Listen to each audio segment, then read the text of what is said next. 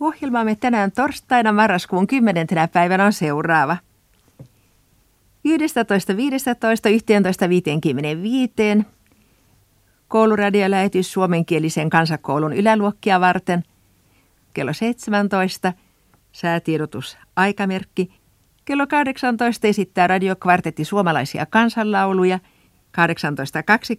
18.20 valtion tallis on sellainen ori – Mikrofoni ja pankinjohtaja Toivo Rasilainen vierailevat veturimiesten luona. Lähetys Sortavalasta. Näin Yleisradion kuuluttaja Kaisu Puuskajoki kertoi tavallisen marraskuun päivän radio-ohjelmista vuonna 1938. Valistusta ja sivistystä siis. Radiotoiminta alkoi Suomessa 90 vuotta sitten.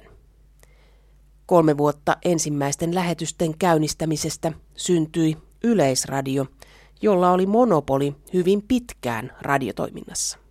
Alkuaikojen ohjelmasäännöstön hallintoneuvosto linjasi niin, että radion oli pyrittävä koko kansan sivistys-, tiedotus- ja huvitusvälineeksi.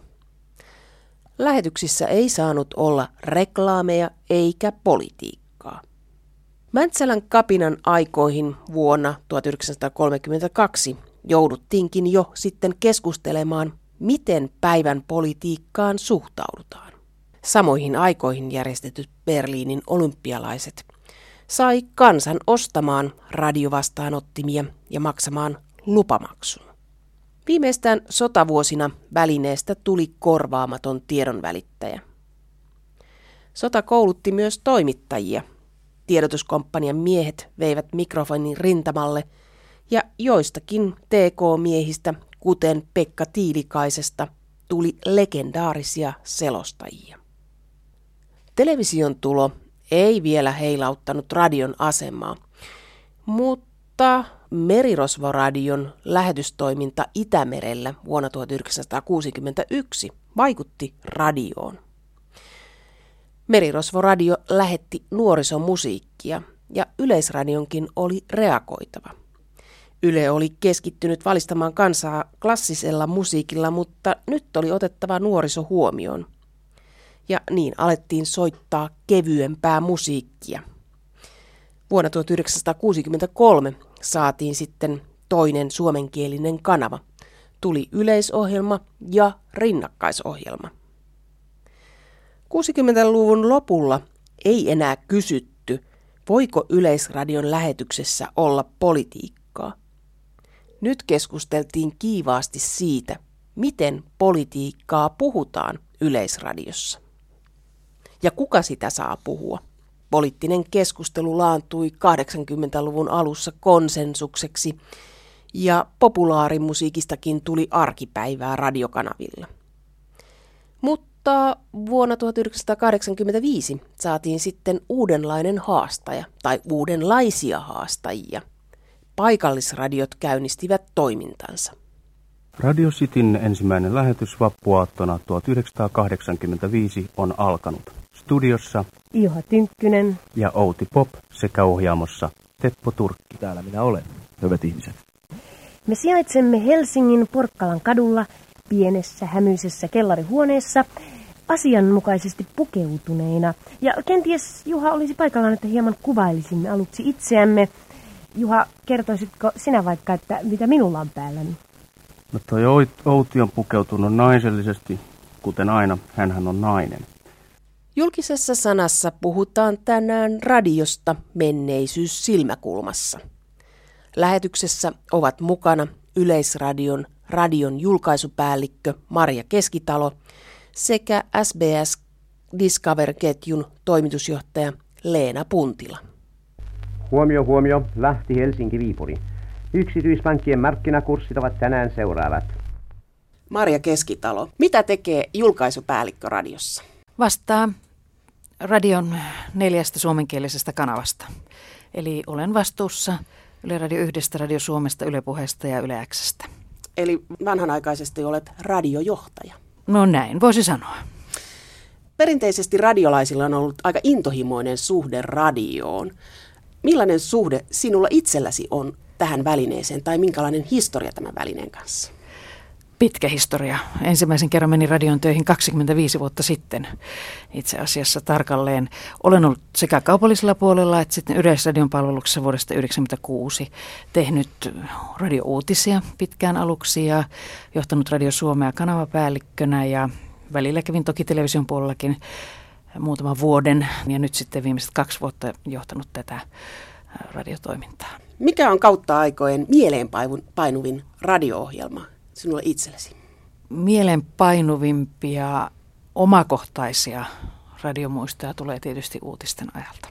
Silloin kun itse oli niitä joko lukemassa tai uutispäällikkönä kokoamassa tai sitten toimituksen päällikkönä vastaamassa niiden sisällöstä, mutta kyllä ne hetket, kun tiesi, että ensimmäisenä kertoo Suomessa jonkun asian ja tiesi, että se asia on merkityksellinen ihmisten arjen kannalta tai että sillä on muuta uutisarvoa, niin tiesi ja tajusi sen, että, että nyt tekee sitä työtä, missä radio on, radion yksi su, suuria vahvuuksia on, että kertoo asioita ensimmäisenä.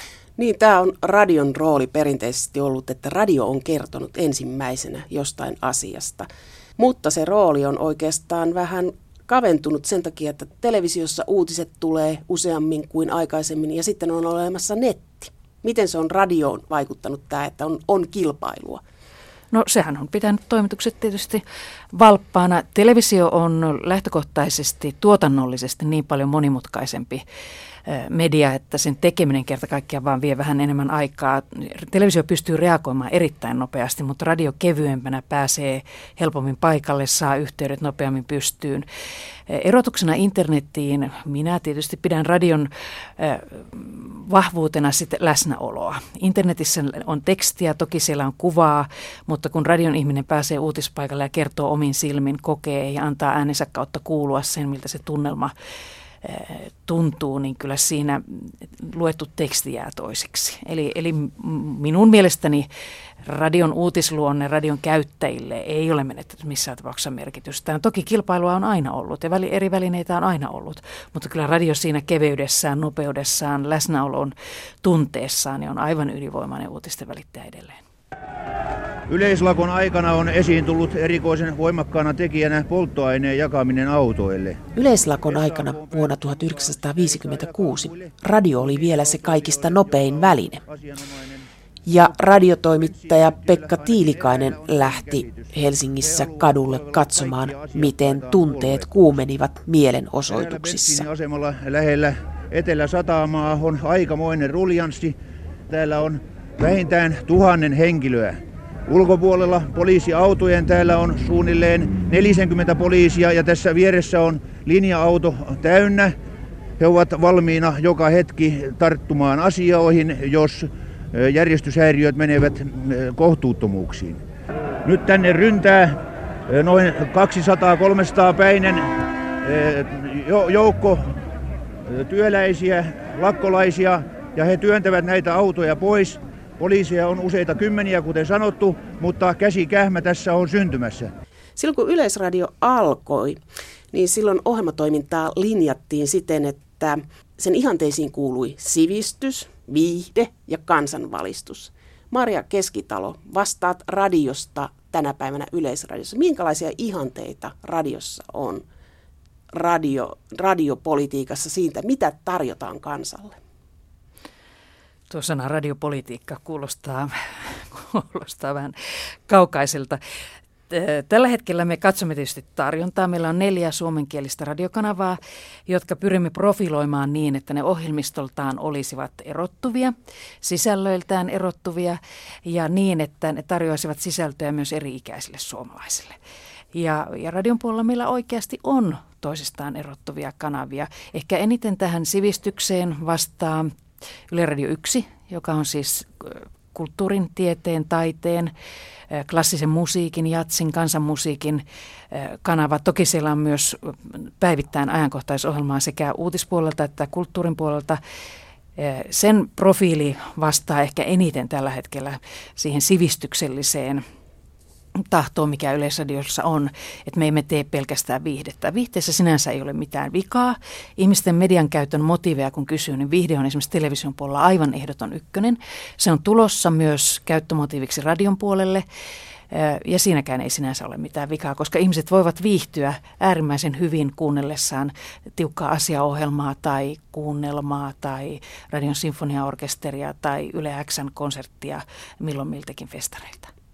Radio Suomi tarjoaa uutis- ja ajankohtaiskattauksen, eli sen tulokulma radioperheessä on maakunnallisuus, alueellisuus, uutis- ja ajankohtaispalvelu.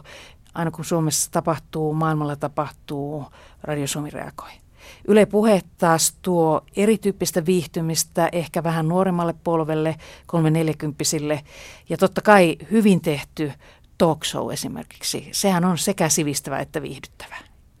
Tämä rajaveto on äärimmäisen hankala. Toisaalta sitten taas Yle X esittelee uutta suomalaista musiikkia, sitä mitä suomalaiset nuoremman polven musiikintekijät tekevät, joka ei taatusti soi eh, hittikanavilla. Eli mitä se sivistysviihde, mistä sen rajan vetää? Minun tehtäväni on profiloida kanavat niin, että tarjonta on mahdollisimman molinpuolista. Me tiedetään lehdistä, että kuka on päätoimittaja, kuka siellä linjaa mitäkin, mutta kuka linjaa esimerkiksi tämän kanavan sisältöä? Kuka päättää, mitä ohjelmaa on radiossa tietyllä Me, kanavalla? No niin kuin sanoin, ne on profiloitu ja se profilointitehtävä on nimenomaan julkaisupäällikön ja yhtiön johdon tehtävä. Yhdessähän se tietysti tehdään ja, ja yhtiön johto siunaa e, aina välineittäin kanavien profilointiehdotukset. Ja sitten meillä on luovat sisällöt, toimitukset, jotka tekevät sisältöjä. Aika paljon radiokanavat itse tekevät sisältöjä omalla henkilökunnallaan. Ja siitä, siitä ne profiilit syntyvät. Alkuaikojen radiossa lähetykset oli suoria, koska ei ollut sitä tekniikkaa, millä taltioida. Maria Keskitalo, mikä on painopiste tänä päivänä? Enemmän suoraa vai nauhoitettuja lähetyksiä? No jos katsotaan kaikkia meidän neljää suomenkielistä kanavaa, niin Yle X tekee suoraa lähetystä koko ajan. Radio Suomen Primetime, eli aamusta 6.30-17 lähetys on koko ajan suoraa. Yle Puheessa on, se peruslähetys on suora, siellä on toki kanavalainoja ja jonkun verran valmiiksi tehtyjä ohjelmia, mutta se menee koko ajan enemmän suoraa kohti. Itse asiassa äh, suomenkielisistä radiokanavista Yleisradiolla tämä, Yle Radio 1, on ainut ohjelmaradio, joka tarkoittaa sitä, että tässä on vielä merkittävä osuus ohjelmia, jotka eivät tule suorana, mutta, mutta se ei minusta sinällään ole itseisarvoista. Radio on parhaimmillaan, kun se on tässä ja nyt tapahtumissa kiinni, ja ihmiset pitävät siitä suoran tunteesta. Jos on vähäkään sellainen olo, että nauha pyörii, niin kuulija jotenkin herkästi aistii sen, että nyt tuo on ehkä tehty etukäteen tai, tai uusintana tai muuta, mutta ei se sinällään ole, ole itseisarvoista. Kyllähän aina sisältö ratkaisee. Mutta radion välineenä – jotta se pysyisi ajassa, niin, niin kyllä se suoran tekeminen tässä ja nyt tilanteessa, niin kyllähän se on ehdottomasti välineen etu. Kun kuuntelen noita vanhoja arkistopätkiä, niin siellä on sellaisia helmiä, että siellä on menty eri paikkoihin ja, ja esimerkiksi sota-ajan pätkät ihmetyttää siinä mielessä, että sillä tekniikalla ja niissä tilanteissa on pystytty menemään paikkoihin ja selostamaan, mitä siellä tapahtuu, Samoin vielä 40-50-luvulla oli hirvittävän paljon reportaaseja. Toimittajat menivät ja selostivat, mitä täällä tapahtuu. Pekka Tiilikainen meni kahvilaan tai työmaalle ja tällaisia. Mutta tämä ei ole tätä päivää radiossa. Miksi ei? Reportaaseja ei ole. Onko televisio ottanut sen tilan? Ei kai näin, ei kai näin voi sanoa, että televisio on ottanut sen tilan. Nyt kyllä melkein sanoisin, että tässä kohtaa vastaus on kysyjän suussa. Eli täällä toimituksessa, kun te teette näitä tuotantopäätöksiä, niin, niin siinä kohtaa harkitaan, että mihin on, on varaa lähteä matkustamaan, milloin, milloin tehdään täällä studiossa vähän kliinisimmissä olosuhteissa. Nämä on toimituksellisia päätöksiä, joita tietysti tehdään niin kuin arjen realiteettien puristuksessa. Toisaalta jos ajatellaan esimerkiksi uutistoimintaa, niin ei kai koskaan olla niin paljon kierretty maailmaa tai yleisöllä on erittäin vahva ulkomaan kirjeenvaihteen verkosto edelleen ja tulee jatkossakin olemaan. Että kyllähän meillä tavalla näin ole ajatellen, niin maailma on aika hyvin hallussa. Mutta kyllä, minä myös kuuntelisin hyvin mielelläni läsnä olevia reportaaseja nyt ensin alkuun vaikka ympäri Suomea.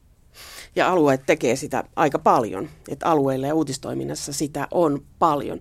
Mutta se on, se on myöskin tämmöinen niin aikakauskysymys. Sitten on yksi on ohjelmatyyppi, joka on ilmeisesti tulollaan, jota ei koskaan aikaisemmin ole ollut radiossa, on reality. Ja kuulijoille kerrottakoon, että se on tosi TV, on television puolella se, mutta reality radio Marja Keskitalo, milloin tulee reality radioon? Me ajamme ulos heti, kun tarjonta alkaa olla. Meillähän on ollut jo esimerkiksi Yle puheella viime vuonna äh, Roller Derby naisjoukkueesta kertova sarja, joka oli ensimmäinen kokeilu. Ja toki näitä vuoden, vuosien varrella on ollut, mutta se on juuri sitä toimituksellista äh, päätöstä, miten toimituksessa, minkä muotoisia ohjelmia tehdään, minkälaisiin formuun niihin puetaan. Sitä ei julkaisukonttorista, eli täältä, täältä tuota, johdon puolesta sanella se on. Mä heitän palloa voimakkaasti nyt toimittajille ja toimituksiin. Ja sitten mä haluaisin alleviivata, että en missään tapauksessa halua radioon mitään tosi TV-formaattia, jos sillä tarkoitetaan tosi TVn niin kuin tyhmimpiä, jos sä olit sanoa näin suoraan, ohjelmamuotoja radiovälineenä me emme kaipaa sen tyyppistä viihdettä kuin BB-talo tai, tai joku muu. Mutta sen sijaan on monta elämän sisältöä, jota voisi reality radion, jos nyt siksi halutaan kutsua kautta ker- avata ja kertoa. Mutta sellaiseen samaan maailmaan uppoaminen, kun esimerkiksi meillä on joku BB, BB-talo, niin ei, mä en koe sitä mitenkään houkuttelevana sisältönä. Kun mä katsoin näitä vanhoja ohjelmatietoja ja etsin arkistosta pätkiä tähänkin ohjelmaan, niin yksi laji on, jota on ollut erittäin paljon eri aikoina, on lastenohjelmat ja yksi varhais, varhaisimmista radiobrändeistä varmasti oli Markus Setä. Siellä oli lastenohjelmia ja kouluradiota, kuunnelmia kaikille. Niin miksi lastenohjelmat on tällä hetkellä niin pienessä roolissa radiossa? Meillä on lastenohjelmia Yle puheella. Me teemme edelleen lasten draamaa luentoja. Ne on Yle puheella viikonloppu aamuisin. Meillä ei ole omaa analogista taajuutta lapsille. Sen sijaan meillä on erittäin voimakas lastenohjelmien brändi Pikkukakkonen televisiossa ja Pikkukakkonen verkossa. Siellä on olemassa myös Pikkukakkosen radioasema, jota mä henkilökohtaisesti toivon, että pääsemme elvyttämään, eli, eli tekemään sinne vähän sisältöä enemmän.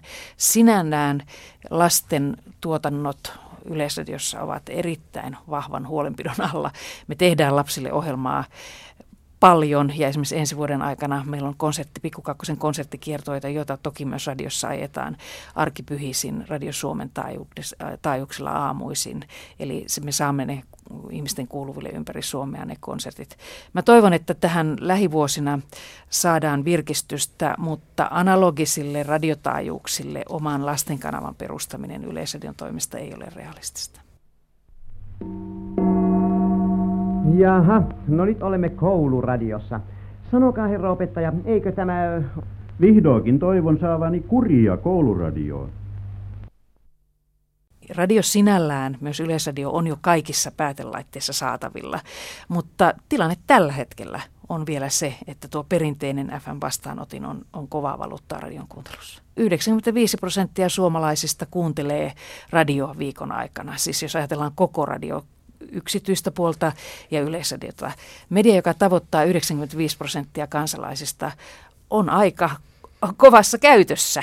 Eli on, on, on näköharhaa sanoa, että nuoriso ei kuuntelisi radioon. Nuoriso kuuntelee radioa, mutta käyttää erinäköisiä laitteita ja päätteitä. Radion alkuaikoina musiikki oli live-musiikkia, elävää musiikkia. Radiolla oli omat orkesterit ja on edelleen oma orkesteri, Radion sinfoniaorkesteri. Ja alkuaikoina siihen oli syynä se, että piti kaikki lähettää suorana. Mutta Maria Keskitalo, millaisena näet tällaisen elävän musiikin roolin yleisradiossa? Tuleeko yleisradioon viihdeorkesteri, oma viihdeorkesteri vai onko mahdollisesti sinfoniaorkesterikin uhattuna? Että mikä tämä linjaus tulee tulevaisuudessa olemaan? No ei meille kyllä omaa viihdeorkesteria tule. Kyllä me on näitä omia, omia tuota, muun muassa radion kuoro on lopetettu ja, ja niin edelleen. Että kyllä emme, en usko, että sille tielle on paluuta. RSON eli Radion Sinfoniaorkesterin tulevaisuus on, on turvattuna. Sehän on meidän kulttuurisen työn kulmakiviä ja meillä ei yleisössä tällä hetkellä ole minkäänlaista keskustelua siitä, että sen, sen asema olisi mitenkään uhattuna. Sitten Yleisradiolla on yhdessä genressä, yhdessä lajissa monopoliasema ja se on kuunnelmat. Kaupalliset, Ei itse asiassa ole kaupalliset radio, radiokanavat kyllä tekee niitä vähän, mutta se radio, joka tekee niitä säännöllisesti, niin se on yleisradio. Että kaupallisilla on radiosarjoja ja minikuunnelmia, mutta että se olisi jatkuvaa ja säännöllistä, niin sitä ei, ei ole. Ja se on aika pitkälti hintakysymys. Ja radioteatterilla on ollut iso rooli kautta aikojen. Ja nyt esimerkiksi Wunderbar sai Pri-Eurooppa-kilpailussa kunniamaininnan. Mikä tämän radioteatterin rooli tulee olemaan? Me tehdään koko ajan uusia tuotantoja. Tuolla pyörii, pyörii tuota, tuotantokoneisto, jos näin voisi sanoa, radioteatterissa koko ajan. Radioteatterihan tekee paitsi näitä perinteisiä kuunnelmia, myös luentaa. Ja luentoja kuunnellaan paitsi Yle Radio Yhdessä, niin myös Radio Suomen puolella. Nyt ollaan viime kesinä tehty radiomusikaali Radio Suomen puolelle, eli myös radioteatteri on tuotannossaan vähän laajentanut seiniään ja, ja levinnyt muillekin kanaville, eli, eli Radio Suomen puolelle jossa se tavoittaa satoja tuhansia kuulijoita viikossa. Eli ei todellakaan voisi sanoa, että radioteatterin tavoittavuus olisi jollakin tavalla viime vuosina laskenut päinvastoin. Uusia tuotantoja tehdään ja mikä, mikä miellyttävintä esimerkiksi tuo mainitsemasi kuunnelma Wunderbar, joka todellakin Pri Euroopassa äh, sijoittui erinomaisesti tänä syksynä. Oli Riikka Pulkisen kirjoittama, sen ohjaaja oli nuori naishenkilö, eli nuoret kirjoittajat, ohjaajat, heitä kyllä löytyy toden totta myös kuunnelmien tekoon. Eli siellä ei, nä- ei ole näkyvissä sellaista tilannetta, että kuunnelmien tekijöitä ei olisi tai kirjoittajia, ohjaajia ei olisi olemassa päinvastoin. Radioteatterihan on tuonut monia nimiä. 60-50-luvulla radioteatteri toi nimiä, eurooppalaisia näytelmäkirjailijanimiä, joita meillä ei tunnettu. Ne tuli Suomeen radioteatterin kautta, mutta silloin oli sellaisia päälliköitä kuin Olavi Paavolainen tai Mirjan Polkunen, jotka olivat kulttuurihenkilöitä, joilla oli suorat suhteet näihin maailmoihin. Kyllä, kyllä. Genre elää ja, ja mikäli se meistä riippuu, niin, niin tuota, näin tapahtuu myös jatkossa. Maria Keskitalo, radion julkaisupäällikkö. Millaisessa kilpailutilanteessa Yleisradion radio on tällä hetkellä suhteessa kaupallisiin kanaviin, suhteessa televisioon? Kovassa kilpailutilanteessa. Ylen radiokanavia, joita siis on paitsi nämä neljä suomenkielistä, myös kaksi ruotsinkielistä, Radio Vega ja Yle Extreme.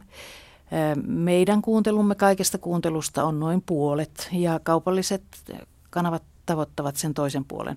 Suomi on erittäin hyvä radion kuuntelumaa. Täällä kuunnellaan radioa edelleen yli kolme tuntia päivässä. Kaupallisilla on nuormat yleisöt ja ehkä tuo keski-ikäisempi yleisö hallussaan.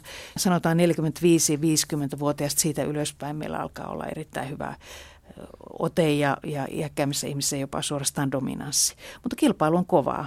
Ja se kilpailuhan ei ole pelkästään radion sisällä, vaan kysymys on siitä, että media-ajan käytöstä kilpaillaan.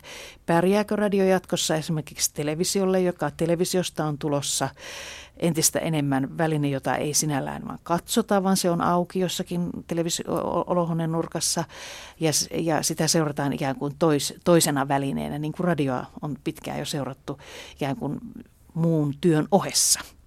Miten, miten tähän ajankäyttöön istuvat sosiaaliset mediat, Facebook, ylipäätään internetissä oleminen?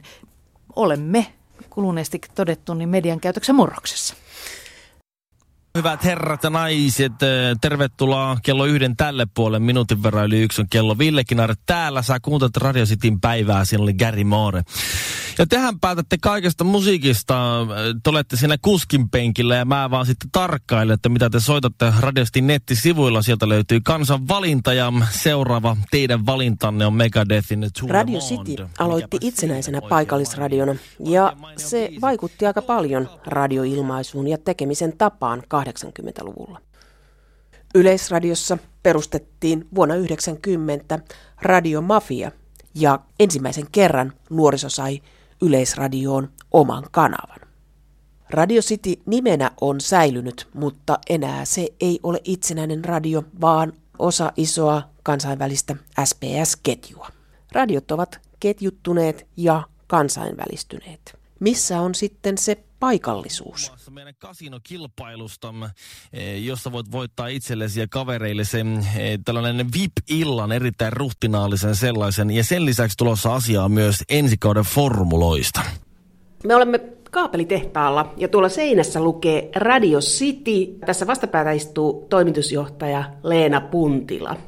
Mitä kaikkia kanavia teillä täällä on?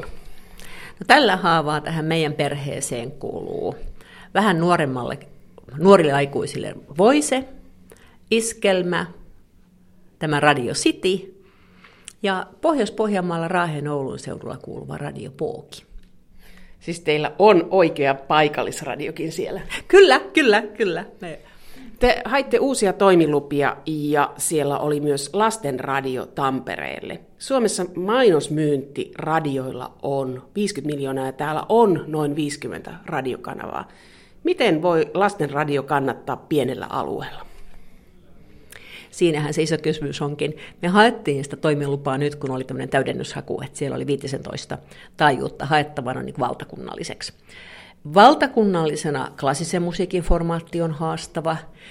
Lasten, pääasiassa lasten musiikkia ja satuja soittava radiokanava voi valtakunnallisena olla kannattava, mutta kyllä mun täytyy tosi tarkkaan laskea ja miettiä, että miten me tehdään, kun me saatiin se toimilupa ainoastaan Tampereelle. Mutta tuossa kevät-talvella voi olla, että me siihen joku konsepti keksitään. Silloin, jos se, mitä erottaa, että jos sulla on yksi, jos sä nyt aloitat uuden paikallisen radiokanavan, on se sitten Jyväskylässä, Tampereella tai Turussa, niin se ympäristö on muuttunut paljon sitä vuodesta 1985. Mä olen itse aloittanut Radio Porissa vuonna 1985, ja Porissa on silloin ollut ihmisten kuunneltavissa kaksi radiokanavaa, Yleisradion yleisohjelma ja rinnakkaisohjelma, eikä mitään muuta. Aika ankea oli tämä eetteri. Ja se vallankumoushan tapahtui silloin 85. Radio City aloitti Helsingissä, Tampereella Radio 957, ja mä olen itse ollut Porissa – ja Radio Porin viikkotavoittavuus, että kuinka monta eri ihmistä viikossa kuuntelee, 98 prosenttia. Ja tällä hetkellä, jos aloittaa uuden radiokanavan, on se sitten Porissa tai Tampereella, Jyväskylässä, niin siellä on 15-20 eri radiokanavaa valittavana, jolloin sen bisneksen tekemisen edellytykset niin kuin yhdelle uudelle on todella, todella paljon haasteellisemmat. Se, mitä sitten silloin ihan alkuun vuonna 85 näitä aloitti 18, ja omistaja kunta oli hyvin, hyvin, hyvin, hyvin moni, se oli monikirjava, koska silloin toimiluvat myönnettiin, pidettiin niin punaisena lankana, että niitä ei myönnetty mediataloille, vaan siellä oli paikallislehtiä, hyvin pieniä paikallislehtiä, ja, ja sitten siellä oli, niin tämä Radio Pori oli teknisten liiton omistama, SAKlla oli oma radiokanavansa, mutta kyllä silloinkin noiden radiokanavien, ne oli nimenomaan bisnestä varten. Et se aatteellisuus ehkä eniten ähm, kuului nimenomaan Radio Cityssä ja Tampereen Radio 957, jossa oli paljon ylestä äh, niin kuin yksityiselle puolelle siirtyneitä toimittajia ja ja he mielsi tekemänsä vallankumousta. Mutta maailma muuttuu ja, ja otettiin paljon uusia taajuuksia käyttöön 90-luvulla. Ja kun Suomeen on kaiken kaikkiaan koordinoitu niin FM-taajuuksia yli tuhat, ja silloin valtio päätti, että, että mitä me näitä täällä jemmassa pidetään, että annetaan nämä käyttöön. Ja, ja silloinhan aloitti 90 itse asiassa se ensimmäinen niin kuin ketjuradio, eli radio, missä oli enemmän paikkakuntia kuin se, se yksi, niin oli, oli äh, Classic Radio, klassisen musiikin erikoiskanava. Sitten mä oon itse ollut rakentamassa Kiss FM, ja se Classic Radiokin on semmoinen, että, että mä olin sen perustamassa 92. Mutta sillä Mozartin ja Bachin soittamisella ei elä. Sille ei kerta kaikkiaan ole riittävästi kuuntelijoita. Ja, ja, ja niin, niin me se myimme. No niin, se oli mielenkiintoinen tarina ja se on tällä hetkellä siis kiinalaisyhtiön omistuksessa. Ja mä kovasti toivon, että kiinalaiset tuovat riittävästi euroja ja pitävät tämän klassisen musiikin radioasman pystyssä. Mutta sitten hyvin nopeassa tahdissa Radio Nova aloitti 97 Ja nimenomaan tuon niin kuin valtion toimilupapolitiikan myötähän nämä taajuudet tuli käyttöön ja silloin joka paikkakunnalle tuli se 15-20 eri radiokanavaa. Ja tuo kehitys johti siihen, että täällä on, että nämä on mediayhtiöiden, Alma Media oli hyvin aktiivinen radiobisneksessä hetken aikaa, mutta on luopunut siitä. Ja nämä, silloin 94-95 tapahtui ensimmäiset niin kuin isommat yrityskaupat. Että nämä, jotka oli aloittanut Suomessa paikallisradioilla, oli se sitten Tampereen ylioppilaskunta 957 tai Radio City, niin ne myytiin. Ja, ja ostajia, halukkaita ostajia ihan kyllä oli. Ja, ja ne oli nimenomaan kansainvälisiä mediayhtiöitä, jotka oli joko keskittynyt pelkästään radiotoimintaan, tai sitten mediayhtiöitä, joilla oli sekä televisio- että radiotoimintaa. Tämä kaupallinen radiotoiminta, niin se ei kuitenkaan tämä mainosmyynti ei ole Suomessa lähtenyt lentoon. Että se on 50 miljoonaa ja meillä on 50, noin 50 radio. Miksi tämmöinen kaupallinen radiotoiminta ei Suomessa ole saanut siipiä alleen? No, se on, se on joka tapauksessa, meillä on noin 4 prosenttia mediamainonnasta, vähän yli, tänä vuonna 4,5, sanomalehtien se kakku, pienenee ja meidän, me, meidän myynti sujuu aika hyvin. Se on kuitenkin tuplasti se, mikä on muissa Pohjoismaissa. Tanskassa ja Ruotsissa osuus mediamainonnasta on noin kaksi pinnaa, ja, ja Suomessa se on tuo neljä ja puoli pinnaa, se on eurooppalainen keskiarvo on kuusi. Englannissa se on seitsemän, ja se kuusi on tavallaan meillä tavoitteena – että tämä on, tää on niin pieni media, televisio, 20 pinnaa Suomessa nykyään nousee varmaan 30 prosenttiin aika pian. Ja, ja se on niin suhteellista, 50 miljoonaa vähän, eihän se, se on pahainen ärkioski, tai pieni ärkioski, mutta että ei tämän, tämän, mutta tämä on kuitenkin kannattavaa bisnestä. Ja kuuntelijaosuudet on aika hyvät, että näiden, näiden Tanskassa yksi kolmasosa kuuntelijoista kuuntelee kaupallisia radioita, kaksi kolmasosaa yleisradioyhtiö ja, ja meillä täällä se on toisinpäin. että meillä meillä niin kuin kokonaiskuuntelusta se on 50-50, mutta sitten kun otetaan tämä niin kuin mainostajia kiinnostava, eli aktiiviväestö, alle 55, niin silloin se on, että kaupallisia radioita kuuntelee kaksi kolmasosaa ihmisistä ja yksi kolmasosa kuuntelee yleisradioa.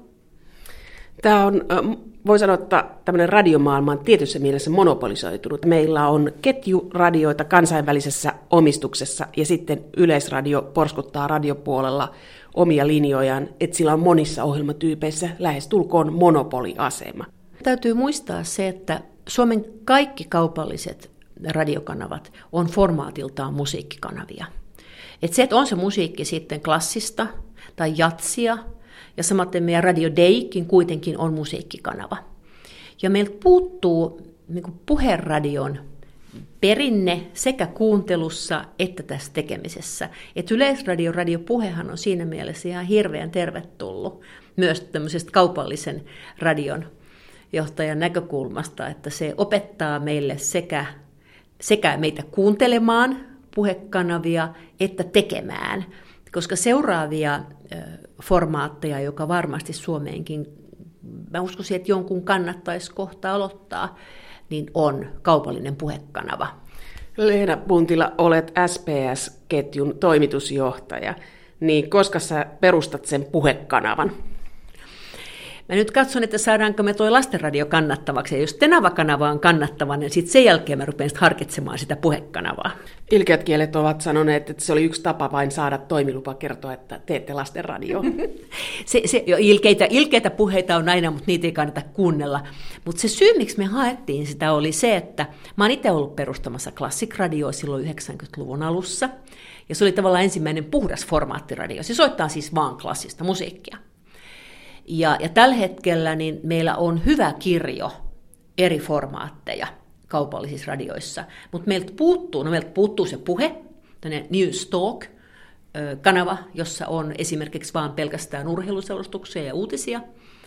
Ja, ja sitten meiltä puuttuu myös lastenmusiikki. Voi olla, että meiltä puuttuu paljon muutakin, mutta toinen oli tavallaan herkullisempi.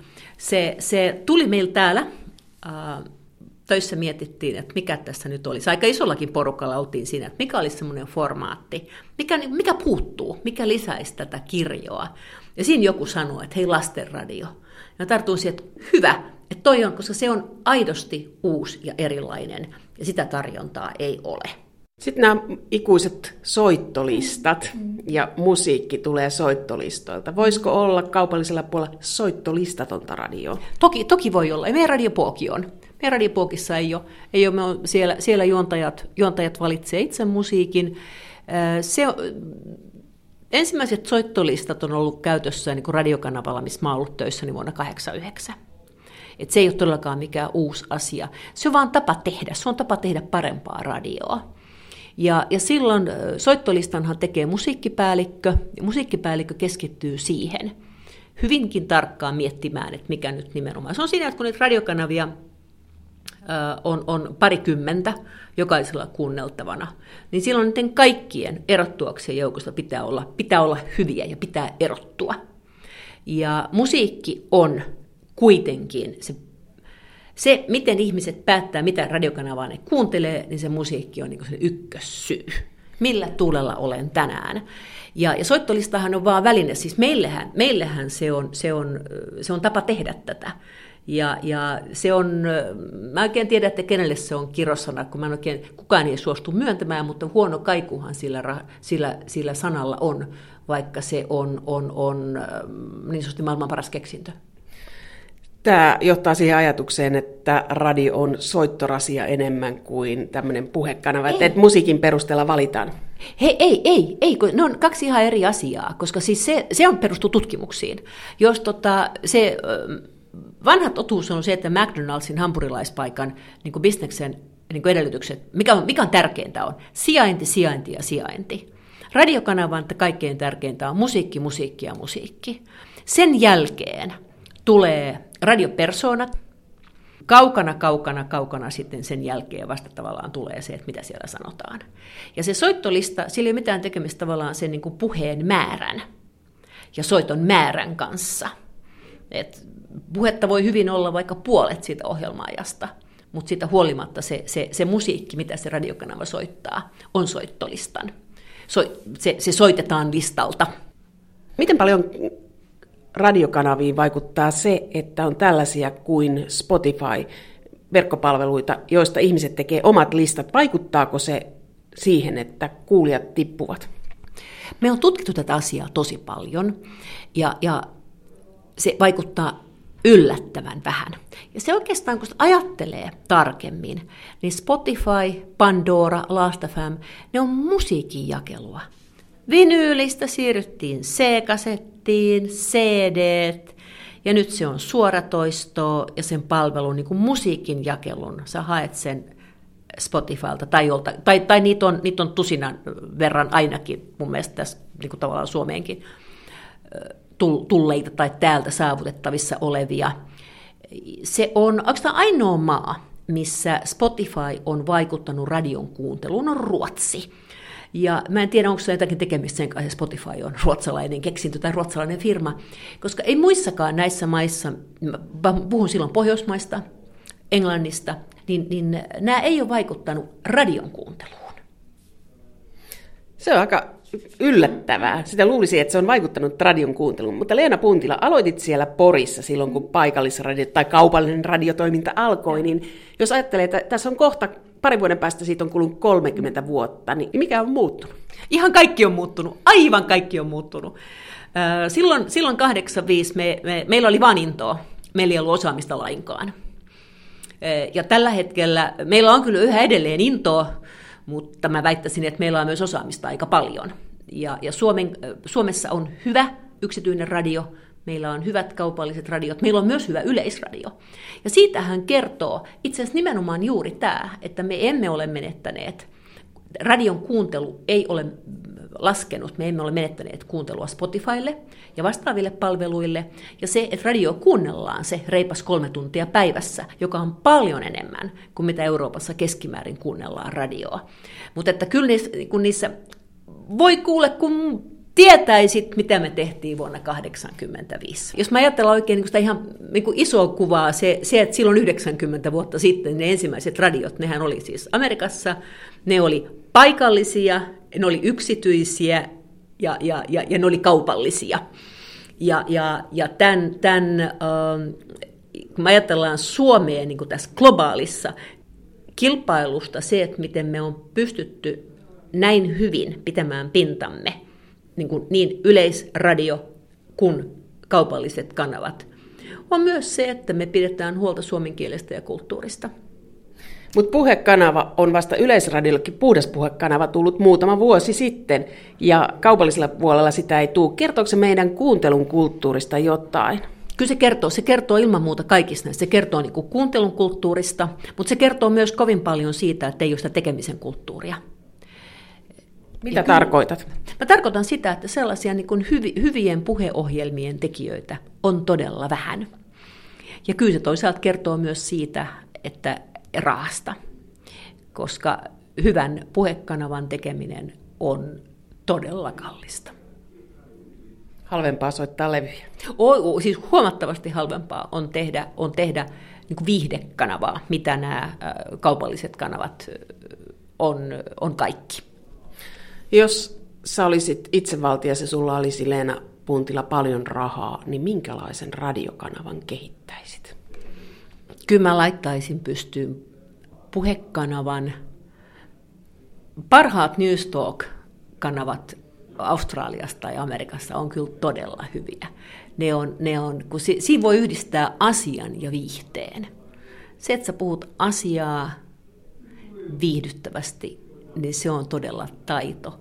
Koska se yleinen käsitys on tavallaan, että puhekanava on tylsä, se on asiallinen, niin näinhän ei tarvitse olla. Mutta sitten tämä alku silloin 80-luvulla, niin puhuttiin paikallisuudesta. Missä on paikallisuus? Nyt nämä on kansainvälisiä ketjuja eri kaupungissa, samat soittolistat ja osittain samat juonotkin. Missä on paikallisuus? Paikallisuutta on paljon vähemmän kuin vuonna 1985, koska ihan vaan niin bisneksen logiikka toimii niin. Ja, ja se, että nämä on kansainvälisiä ketjuja, niin se on tietysti se, että se, sillä omistuksella ei ole tavallaan mitään tekemistä. Me ollaan amerikkalaisen Discovery-televisiojätin omistama, mutta me tehdään radiopuokkia Raahessa paikallisella murteella ja hyvin paikallisesti. Ja paikallisradioita on yhä edelleen, ja ne on aika kannattavia bisneksiäkin, mutta se on kovin kovin pieni bisnes. Tässä median murroksessa radio on, on iso voittaja. Tai voittajia on nimenomaan netti, kaikki erilaiset nettipalvelut, televisio, liikkuvan kuvan lumovoima ja radio. Koska ne kaikki lisäksi vielä niin, että nämä, nämä niin audio, video, netti vaan pelaa hirveän hyvin yhteen. Ja voi olla, että me nähdään, nähdään niin kuin paikallisen radion renesanssi vielä. Niin, mutta silloin, silloin me puhutaan paikkakunnista, joiden, jotka on Pieksämäen kokoisia suurin piirtein, koska radio on kuitenkin niin kohtuullisen kustannustehokas media. Enemmän mä jotenkin uskon, että tämmöisiä niin yhteisöllisyyteen perustuvia radiokanavia, koska ei se, kun se paikallisuus ei ole mikään itseisarvo. Ja kuuntelijahan ei kuuntele radiokanavaa sen perusteella, että onko se paikallinen. Ei edes sen perusteella, että onko se yleisradio vaan kaupallinen, onko se paikallinen vai valtakunnallinen vaan ihan vaan sillä perusteella, että onko se hyvä minulle. Leena Puntila, montako radiokanavaa meillä on viiden vuoden päästä Suomessa? Meillä on, jos meillä on tällä hetkellä viitisen kymmentä, niin sanotaan 6-70. Parikymmentä enemmän, mitä meillä on tänään. Nouseeko mainosmyynnin määrä? Mä uskoisin, että se nousee vähäsen. Se, se voi niin kuin, mä toivoisin, että se puolitoista kertaistuisi, eli siis 50 miljoonasta 70-80 miljoonaa, mutta siinä on pikkusen optimismia. Mutta joka tapauksessa se kasvaa.